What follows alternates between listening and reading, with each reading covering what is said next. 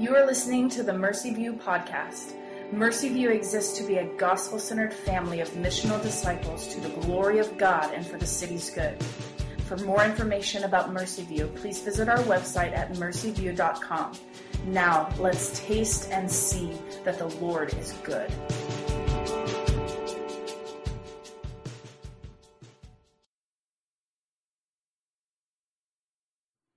I'll be reading this evening from Malachi chapter 2, verses 1 through 9.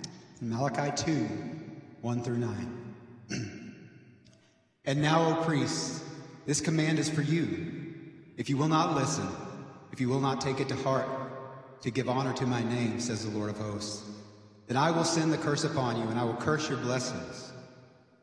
Indeed, I have already cursed them because you do not lay it to heart. Behold, I will rebuke your offspring and spread dung on your faces and dung on your offerings, and you shall be taken away with it. So shall you know that I have sent this command to you, that my covenant with Levi may stand, says the Lord of hosts. My covenant with him was one of life and peace, and I gave them to him. It was a covenant of fear, and he feared me. He stood in awe of my name. True instruction was in his mouth, and no wrong was found on his lips. He walked with me in peace and uprightness, and he turned many from iniquity.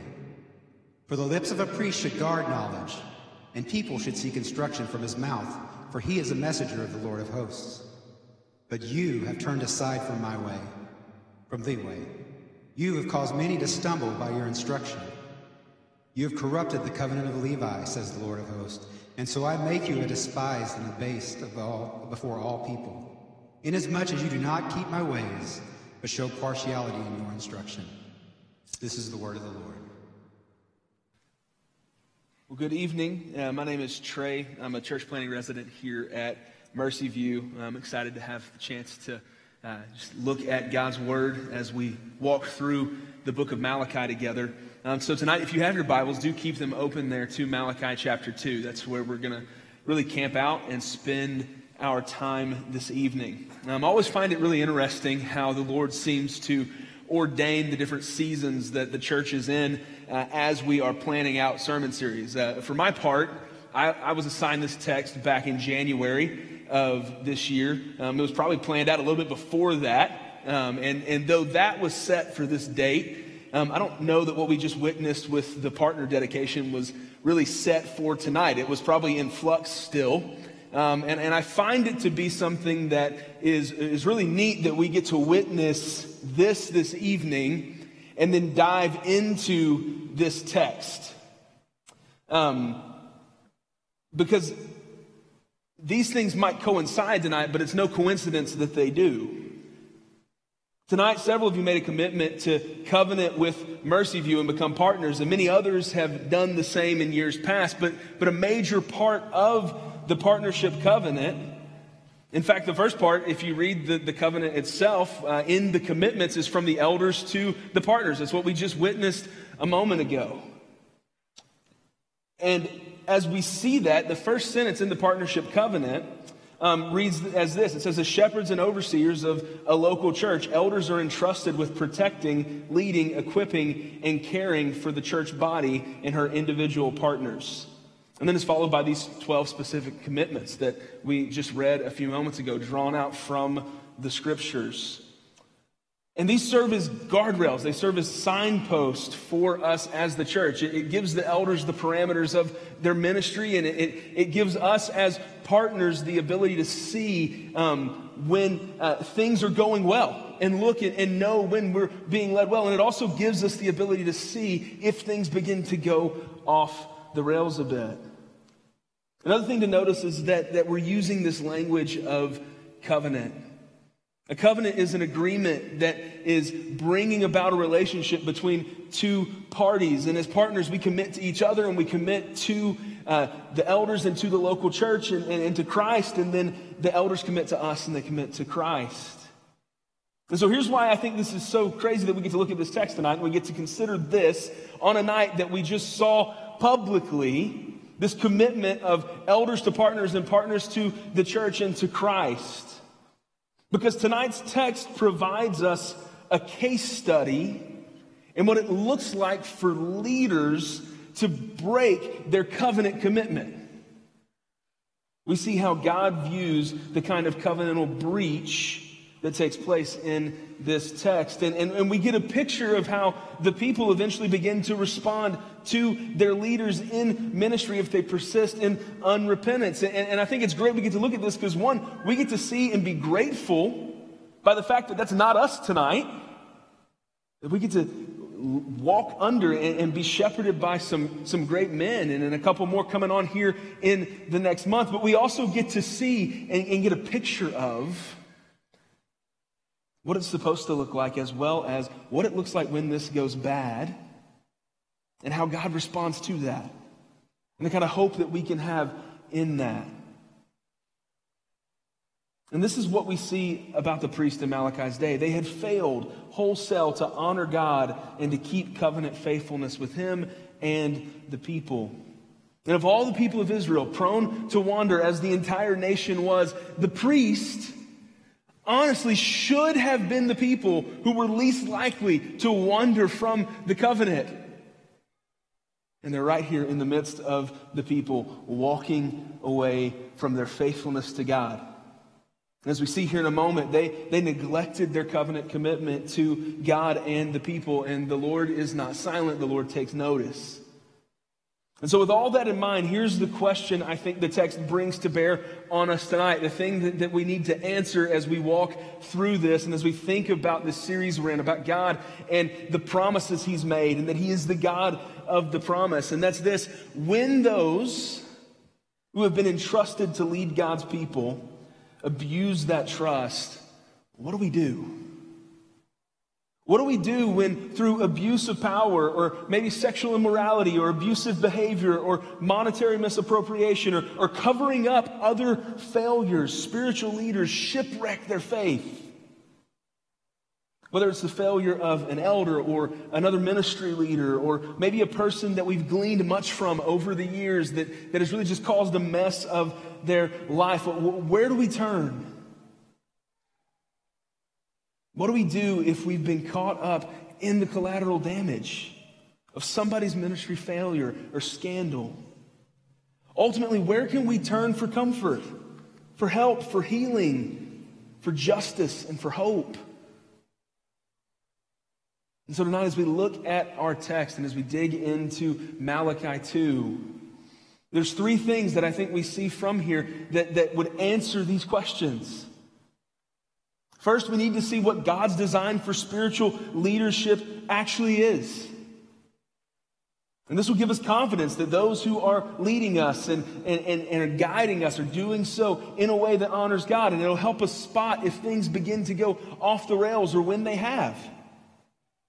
The second thing we need to see is, is God's response to faithlessness in leaders. And I think this point really matters because God isn't silent, He isn't distant. He holds those who abuse their position and power accountable. And the last thing we need to see tonight is that our hope ultimately isn't in any leader here on earth, but it is in a true and better leader. It's in a true and better priest because in some way, every earthly leader will fail us. But there's one who never will. And so, with that in mind, I want us to, to start looking here in the middle of the text tonight, actually, in verse 4. And, and the first thing we need to see is what is God's design for spiritual leaders? And so, if you have your Bibles open, look with me there at verse 4. God says through Malachi, So you shall know that I have sent this command to you, that my covenant with Levi may stand, says the Lord of hosts. My covenant with him was one of life and peace, and I gave them to him. It was a covenant of fear, and he feared me. He stood in awe of my name. True instruction was in his mouth, and no wrong was found on his lips. He walked with me in peace and uprightness, and he turned many from their iniquity. For the lips of a priest should guard knowledge, and people should seek instruction from his mouth. For he's the messenger of the Lord of hosts. You see, when God called the people of Israel out of Egypt, He established the Mosaic covenant with them, and each tribe in that covenant got an allotment of land. But in Deuteronomy chapter 10, there's this little parenthetical statement that we read about the Levites, and it says this it says that, therefore, Levi has no portion or inheritance with his brothers. The Lord is his inheritance, he is his portion. And if you remember from last week, chapter 1 of Malachi ends with God bringing this rebuke against the people for having brought polluted offerings as their sacrifice. Instead of the first fruits, the best portion of what they had, he doesn't actually, uh, they're bringing the leftovers. They're bringing blemished sacrifices and, and, and they're, they're bringing those to God to be offered. And, and God has been emphatically clear throughout the law.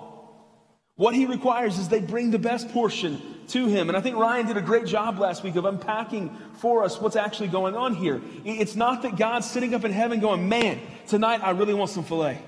So if you could bring that ox and slaughter that and then bring that up to me, that's going to be great. God doesn't care about the blood of bulls and goats. He has no need for them. What God cares about is the heart of his people. And what the bulls and the goats and the turtle doves and all of the spices and all of these things that they would bring and offer to the Lord represented was their livelihood. It represented the things that they wanted and the things that they desired. And God is saying, What I want from my people is for you to want me. Want me above everything else. I need to have your heart. And if I have your heart, I'm going to bless you and I'm going to give you the things that you need. You will not lack. And so, what we see is that even after years in exile and being restored because they had broken covenant faithfulness. The people of God are back at it again because their hearts are drawn away. And so, what God has done is really set the priest up for success. Like, they really should have been set up for success because He doesn't give them an inheritance, He doesn't give them land, He doesn't give them stuff that their hearts can go after. He says, I will be your inheritance, I will be your portion. And still, their hearts are drawn away. They don't see God as He's meant to be seen. His covenant with them is to be their portion, and in so doing, they reap the benefits of life and peace so long as they live in the fear of the Lord, as long as they have this reverence and awe, bringing glory to His name before their own. And what we're going to see in a moment is that this went off the rails. And the focus of their awe and their reverence, it turned to something that was less than awesome. Before we do that, we, we need to look at what was God's intent for them as leaders. What were the priests supposed to be doing that they failed to do, that they weren't doing? And so, if we look there in verse 6, we begin to see what God had called the leaders to do, what his covenant with Levi had established for spiritual leaders. It's very similar to the things that we read a few moments ago that Brad read as he was reading the commitments of the elders. The first thing we see here in verse 6 is that God's design for spiritual leaders is that they live with integrity. If we look at the verse, we see that a spiritual leader that, that God would desire is one who is honest, who's a peacemaker, who's above reproach, who leads the people away from sin and toward holiness. We see Paul echo the same stuff in the pastoral epistles when he's talking to Timothy and to Titus. We also see that good spiritual leaders are guardians of the truth. They defend the integrity of God's word. And in turn, because they're defending the integrity of God's word, they're going to proclaim and speak the word of God with faithfulness and boldness. But the most important thing that we see that, that he mentions here about what good spiritual leaders do and how they live their lives, it's that God's design for spiritual leaders is that they bring honor and glory to his name. They glorify him. They stand in awe of him. Paul Tripp uh, wrote a really helpful book that was entitled Awe. And in it, he has this chapter about awe in ministry and essentially what awe for spiritual leaders is. And he says this He says, So I know that in ministry, what I'm going to be doing is preaching, teaching, and encouraging people who are for awe forgetful, who are awe discouraged, awe empty, awe deceived, awe seduced, awe kidnapped, and awe weary. And my job is to give them eyes to see the awesome glory of God. His glory is grace, wisdom, power, faithfulness, sovereignty, patience, kindness, mercy, and love. And for context, in the first couple chapters of the book, what he's been doing has been giving this picture of how every human being is created with this innate desire to be in awe of things. Because we were made to be in awe of God. But because we live in a broken world and we live in a fallen world, we are automatically drawn away to things and in awe of things that are just less than God. Our attention is captured by and seduced by the things of this world that may be good. We stand in awe of those. And what Malachi is saying is that the priests, spiritual leaders, are meant to stand between God and the people and have such an awe of God, of who God is, that they then teach and preach and lead the people of God toward an awful worship of Him. Pastors, ministry leaders, especially here in the text, these priests, they're meant to point God, or people to, the awe of God. And so we see the same thing in the New Testament for elders and in principle for every believer who's in the position of uh, leadership. We're, we're meant to be disciple makers. And therefore, we're meant to be people who stand in awe of God and point others to the awe of God. So, this is what God's intention for good spiritual leadership looks like a life of integrity, a life that's guarding the truth, proclaiming the truth with boldness. And all of that is made possible when those in leadership are standing in awe of God and who He is and pointing others to that. However, after uh, reading our text tonight, what we're reading in here is that because the priest in Malachi's day had not lived up to God's design for them as leaders, what they had was an awe problem. And therefore, the people had an awe problem. And so, the second thing we need to see is how does God respond to the faithlessness of leaders? When leaders are faithless, what is God's response? It's that question we asked earlier.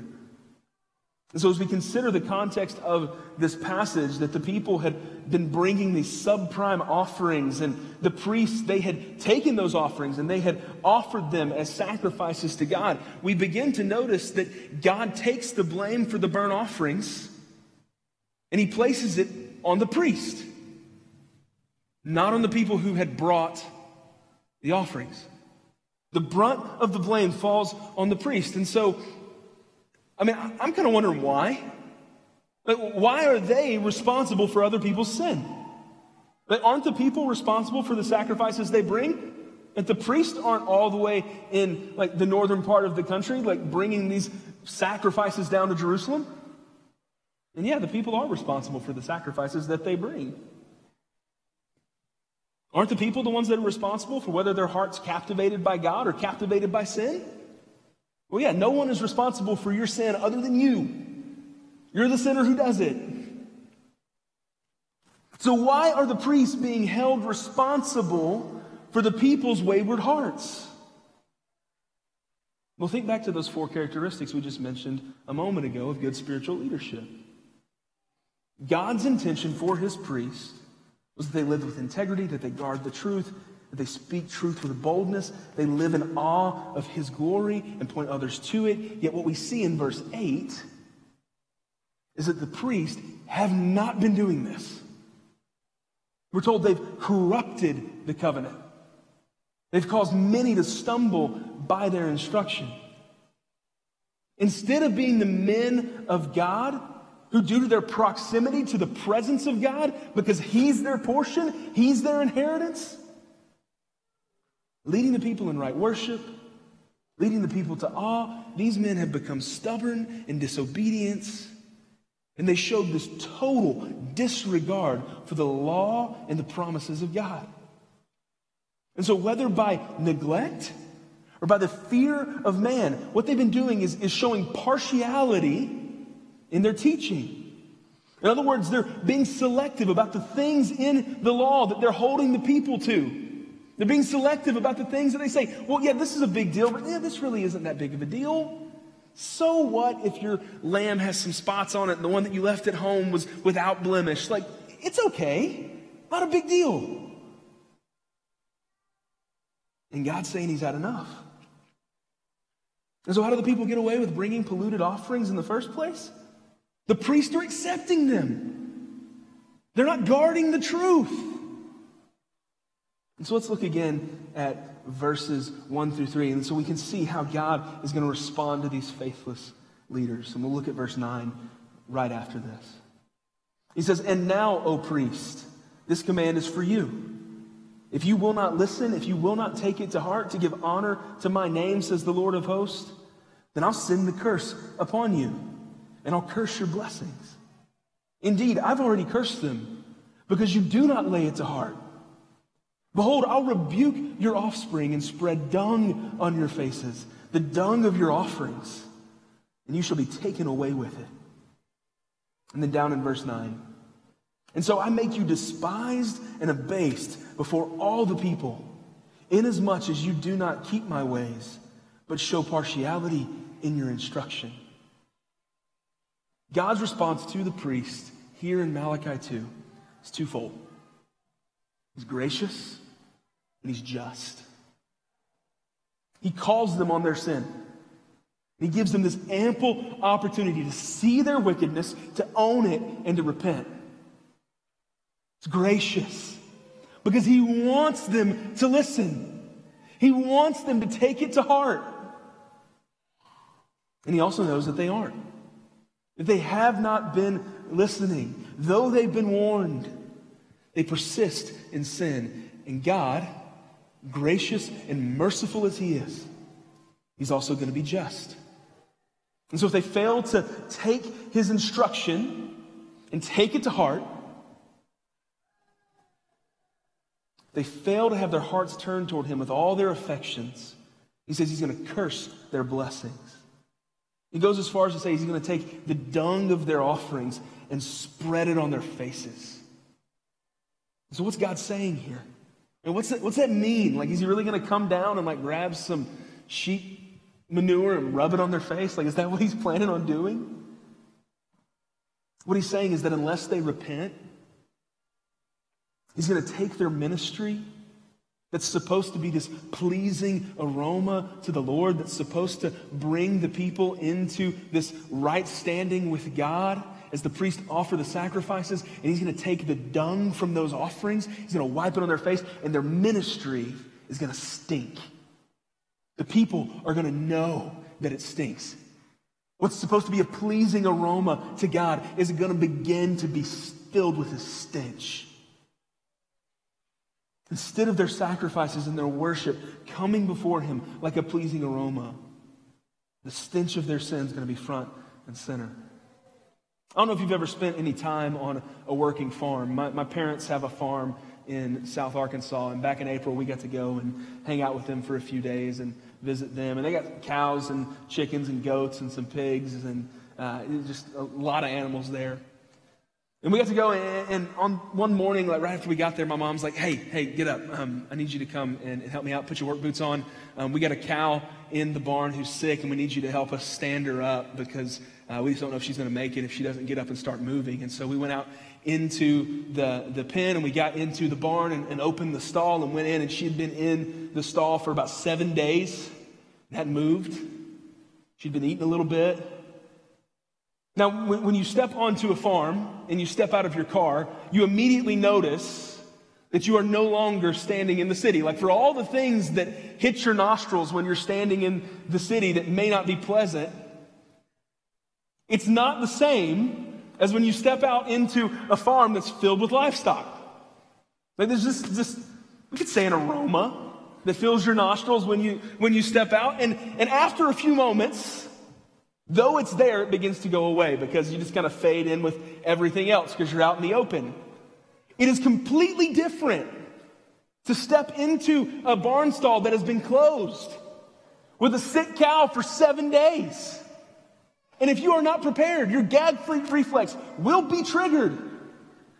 Luckily, mine was not. I was aware of what I was stepping into. But it is different, it's not the same. And listen, if that picture in your mind begins to disgust you even a little, then you're starting to grasp what God is saying about the failure of the priest here. Faithless leaders who remain unrepentant bear the stench of sin and faithlessness. And maybe you know exactly what I'm talking about. Maybe at some point you found yourself in a place where the, the ministry that you were a part of, that you saw, began to go off the rails like this. And you might not have seen it until after things began to come out, but you could smell it. There was a stench. There was something that was there. God was beginning to make what was happening there stink. And even if you haven't personally experienced this kind of spiritual leader faithlessness directly, it would be really hard for you to have been in the American church for the past few years and not begin to notice some things that have happened. Like American evangelicalism over the past five to seven years has been rocked by some pretty massive leadership failures. Now, off the top of my head, and I, and I actually sat and the number kept growing, I can think of about 12 high profile ministers. Men who 10 years ago we would have said were faithful, who have completely and totally shipwrecked their faith and their ministries, most of whom have remained unrepentant. Things just completely imploded. And some of these men were caught in sexual sin. A large portion were found to be spiritually abusive. I mean, that was a big one. Leading their churches with an iron fist, crushing those who got in their way. If, if you consider the number of abuse cover ups that have happened, the list could just grow and grow and grow. And, and for every high profile pastor who has been exposed and who we've maybe seen a news article about, Listen, there are dozens of other men who have let sin run rampant, and their faithlessness has impacted hundreds, thousands of people. They shipwrecked their faith. Listen, diagnosing the problem would be unfruitful and it's near impossible. It's, it's not what this space is for. But we need to acknowledge that it's here. You may even have some situation in mind. Perhaps maybe you've lived through a leadership failure where a leader fell into sin, and when you consider it, the stench is like a musty barn stall. When leaders, specifically elders and pastors today, fail to live up to God's call on their lives, what does God do? What hope do we have for things to be made right and I think our text, it gives us a great picture of God's response. It's the same today as it was to the priests then. God first calls them to repentance. But the reality is, every leader is going to fail in some way. Every leader is going to sin because there's no one who is beyond in their sanctification to the point where they're not going to. And so, what matters is what happens when sin is revealed. Like, where is their heart going to turn? Is it going to turn inward or is it going to turn toward God? If only the priest in Malachi's day had remembered David's cry that God doesn't care about the blood of bulls and goats. It's a broken and a contrite heart that he's not going to turn away. And repentance removes the stench of sin through the work of Christ, then and now. Now, that doesn't necessarily mean that ministry continues. Not all sins are equal in their severity. Sometimes, sometimes the consequence of sin may be the end of ministry, but there is still grace for repentance.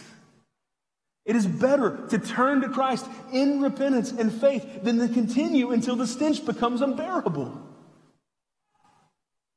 And so we're reminded of what James says to anyone who would dare to become a leader, who would dare to step into a role like this one. He says, My brothers, not many of you should become teachers. For you know that those who teach will be judged with a greater strictness. And part of that strictness is consequential. There are consequences to sin. And so, first, we see that God offers forgiveness to repentant leaders, but what if they refuse to repent? We've seen that. And God takes note. He takes note and he brings justice. Notice all the covenantal language that he uses here to rebuke, rebuke the priest in our text. They failed to keep the covenant. And, and what's God's response to unrepentant covenant breaking? Exodus 34 shows us. God declares to Moses as, as Moses is hiding in the cleft of the rock and God walks past, he says, The Lord, the Lord, a God merciful and gracious, slow to anger, abounding in steadfast love and faithfulness, keeping steadfast love for thousands, forgiving iniquity and transgression and sin. And oftentimes it's where we stop because that's awesome and it's so great. But the next sentence is equally good news but who will by no means clear the guilty, visiting the iniquity of the fathers on the children and the children's children to the third and fourth generation. And the rebuke in our text tonight echoes this when God says, Indeed, I've cursed your offerings because you don't lay it to heart. Behold, I'll rebuke your offspring and spread dung on your faces, the dung of your offerings, and you'll be taken away with it. We don't need to brush over this. Because I think here is a profound gospel truth for us God is just. He doesn't ignore the sin of those he's called into leadership. There is no kind of spiritual nepotism taking place here. His wrath burns against those he's called to leadership who fail to repent, just as it does to anyone else. It's either absorbed in the cross of Jesus Christ or it's poured out on their heads. But God is going to deal justly. And there may be someone here who's been deeply wounded by the failure of a leader, of an elder, or someone else in ministry. And statistically speaking, if that's the case, the chance is that that person has not been held to account. And so we can't brush over this. God will deal in truth and justice. What did Jesus say to the disciples when they tried to keep the children from coming to them? He said, Listen, if anyone causes any of these little ones to stumble, he's talking to the Pharisees. He says it would be better for them to have a millstone tied around their neck and be cast into the sea. God cares for you. If you've been hurt, if you've been harmed in some way, and maybe some previous church experience, and maybe no one's been held account. God sees, and He will act with justice. So, however, as much hope as we have for God to deal justly tonight, there's an even more beautiful hope that we have to look at when earthly leaders fail us. And this is the third, last thing that we need to see tonight. We have our hope in a true and better high priest. I said earlier that for every high profile ministry scandal of the last half decade plus, there's probably more than a dozen similar stories that have never hit the front page. And this is true of any number of heartbreaking things uh, in, in, a broken world, but, but I think it's important for us to see here the phenomenon of leadership failure. It's not an isolated event. It's not something unique to one church or denomination, network, or leader. it, it isn't just a megachurch or megachurch pastor problem. The landscape is riddled with the corpses of ministries whose leaders have failed in a variety of ways. And the reality is, this can just be really discouraging. It can be super discouraging. I, I, I, know of several people who, who were so discouraged that they've, they've stepped into this space where they're saying, I'm, I'm deconstructing my faith. I'm not going to continue to, I, I, don't know if I want to continue following Jesus because if, if the people who are supposed to be the closest to the presence of God and lead me to the awe of God can walk and live in this such a way, I, what hope is there for me? It can be discouraging. It can be discouraging for me. And I'm aspiring to be what these guys were. It's my hope. It's what I feel God's called me to. And so it's discouraging to look, to see people I've gleaned from fall so hard. And that discouraging picture is why tonight I am so thankful for the fact that you and I have a leader, have a high priest, who, though tempted with faithful, faithlessness, remained faithful who, unlike the priest in Malachi 2 and the priest throughout Israel's history, actually upheld the covenant. True instruction was in his mouth. No wrong was found on his lips. He walked in peace and uprightness and turned many from iniquity. And so in Hebrews 4, the author reminds us that we have a great high priest who passed through the heavens, Jesus, the Son of God. So let us hold fast our confession.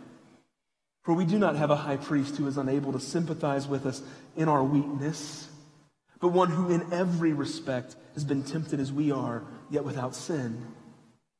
Let us then with confidence draw near to the throne of grace, that we may receive mercy and find grace to help in our time of need.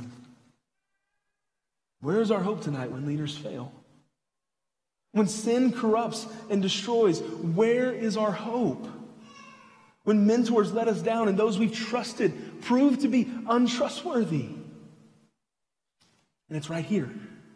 It's in the God of the promise that we've been talking about in this series. Malachi is pointing us not to the priest of his day, he's pointing us forward to a day when the covenant will truly be upheld in a way that Israel's priest had never been able to do. Never. Aaron, the first high priest of Israel, is the one who took the gold from the Israelites on their way out of Egypt, threw it in a fire, and said a calf came out for them to worship. His sons were consumed with fire after they tried to offer this, this unauthorized worship to the Lord. Go a few centuries later to the, right before David, with Eli the priest when Samuel came onto the scene. He leaves his sons unchecked as they're stealing from the people and sleeping with women at the entrance to the tabernacle. On and on and on. Up into the text that we're reading today, we can see the priest of Israel failed. Yet there is a great high priest who, unlike the others, didn't fail. But like the others and like us, was tempted with sin, yet overcame. The only one to live with full integrity, the only one to live with true instruction, whose words are the very words of life. The only one who is faithful and true. The only one who so glorified God. Had such an awe of the Father that God looks at him. He says, At your name, every knee shall bow and tongue confess that you are Lord. Jesus is the true and better Levi. He's the true and better high priest. He's the true and better leader. He's the true and better elder. And that's good news. Or at least it should be. And we can look at our text and see what God has planned for true spiritual leaders. And, and then we can see in Hebrews that Jesus is the fulfillment of all of God's plans for the priesthood. However, I know it's possible tonight that for some of us, we, we see this in the text and we hear that Jesus is the true and better priest, pastor, elder, leader, and, and even still our hearts recoil.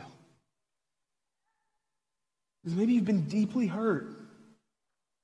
Maybe someone in leadership over you at some point has hurt you, and it's just hard to trust that this is true. It's hard to believe that, that Jesus, anyone with that kind of power, won't abuse it. Or if he truly has that kind of power, why didn't he stop it? And that's why Hebrews 4 is so important in verse 15. The author says, We do not have a high priest who is unable to sympathize with our weaknesses. In our lowest moments, in the moments where we're the most broken, we can know that Jesus has suffered. He suffered the abuse from spiritual leaders. The spiritual leaders in his day were constantly trying to find fault in him, and when they couldn't, they falsely accuse him. And they have him arrested and beaten. And they have an opportunity for him to be let go. And the spiritual leaders of the day, the priest, they're standing among the crowd and they're the ones riling them up to chant for his blood. If you've been hurt, Jesus knows what it's like. Whatever you faced, you can trust Jesus because he's faced it and more. Pastor Dane Ortlund says it like this, and I think this is so helpful. He says that sorrow It feels so isolating and so unique. It was endured by him in the past. And get this, it's now shouldered by him in the present. It's not 2,000 years ago that Jesus can sympathize and understand. It's now. It's imminent. It's here. He shoulders your burden. He's able to sympathize with you in your weakness and brokenness, and he'll step into it with you. One final word, and then we're going to close. To any who would aspire to, to spiritual leadership, this is why James issues the warning to teachers. Spiritual leadership carries with it the innate risk that your sinfulness is going to outstrip your sanctification. If we consider those high profile leadership failures that we mentioned earlier, by and large, that's what happened. Sinfulness has outstripped sanctification. Gifting is far greater than the character that had been formed. It's the same in the countless others. If the Lord would be so gracious as to call you into some kind of spiritual leadership, then the most important thing that you can learn is not more theology. It's not how to write a sermon. It's not even how to share the gospel. Now, those are important. But the first and foremost thing that needs to be shaped and molded in you is your character by the power of the Spirit and the wisdom of the leaders who have humbly walked before you. So here is our hope tonight in our text as it points us toward the God of the promise, toward the true and better high priest. If you've been hurt by a spiritual leader, though it may be hard, nearly impossible to trust any earthly leader right now, listen, you can trust Jesus.